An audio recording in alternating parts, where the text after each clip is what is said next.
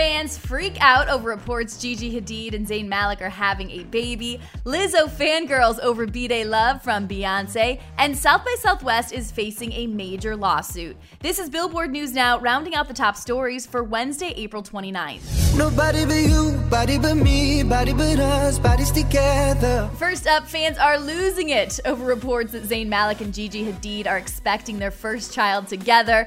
I'll let Billboard's Jordan Rolling fill you in on all the juicy details. The bombshell TMZ dropped on Tuesday had Twitter going wild with Gigi, Gigi Hadid, Zayn Malik, and Zayn and Gigi all trending within the hour. One person tweeted, This Zayn and Gigi news needs to be real. 2020 can't let me down again. Amen, sis.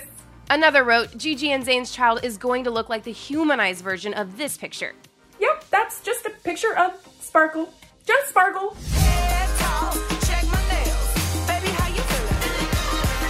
Next up, Lizzo is feeling good as hell this week because she not only turned 32 years young on Monday, April 27th, but Beyonce herself wished her a happy birthday, and as you can imagine, she lost her dang mind.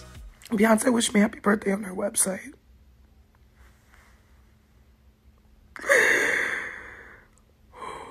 she knows it's my birthday. Thank you, Beyonce. Reposting Beyonce's B Day Love along with a picture of her covering her face in disbelief, Lizzo wrote, Y'all, Beyonce, Beyonce, wish me a happy birthday. I don't know how to act. She is my inspiration to be a singer after seeing Destiny's Child perform in the fifth grade. I love you, B. Thank you. Let me go drink some damn water. Ah!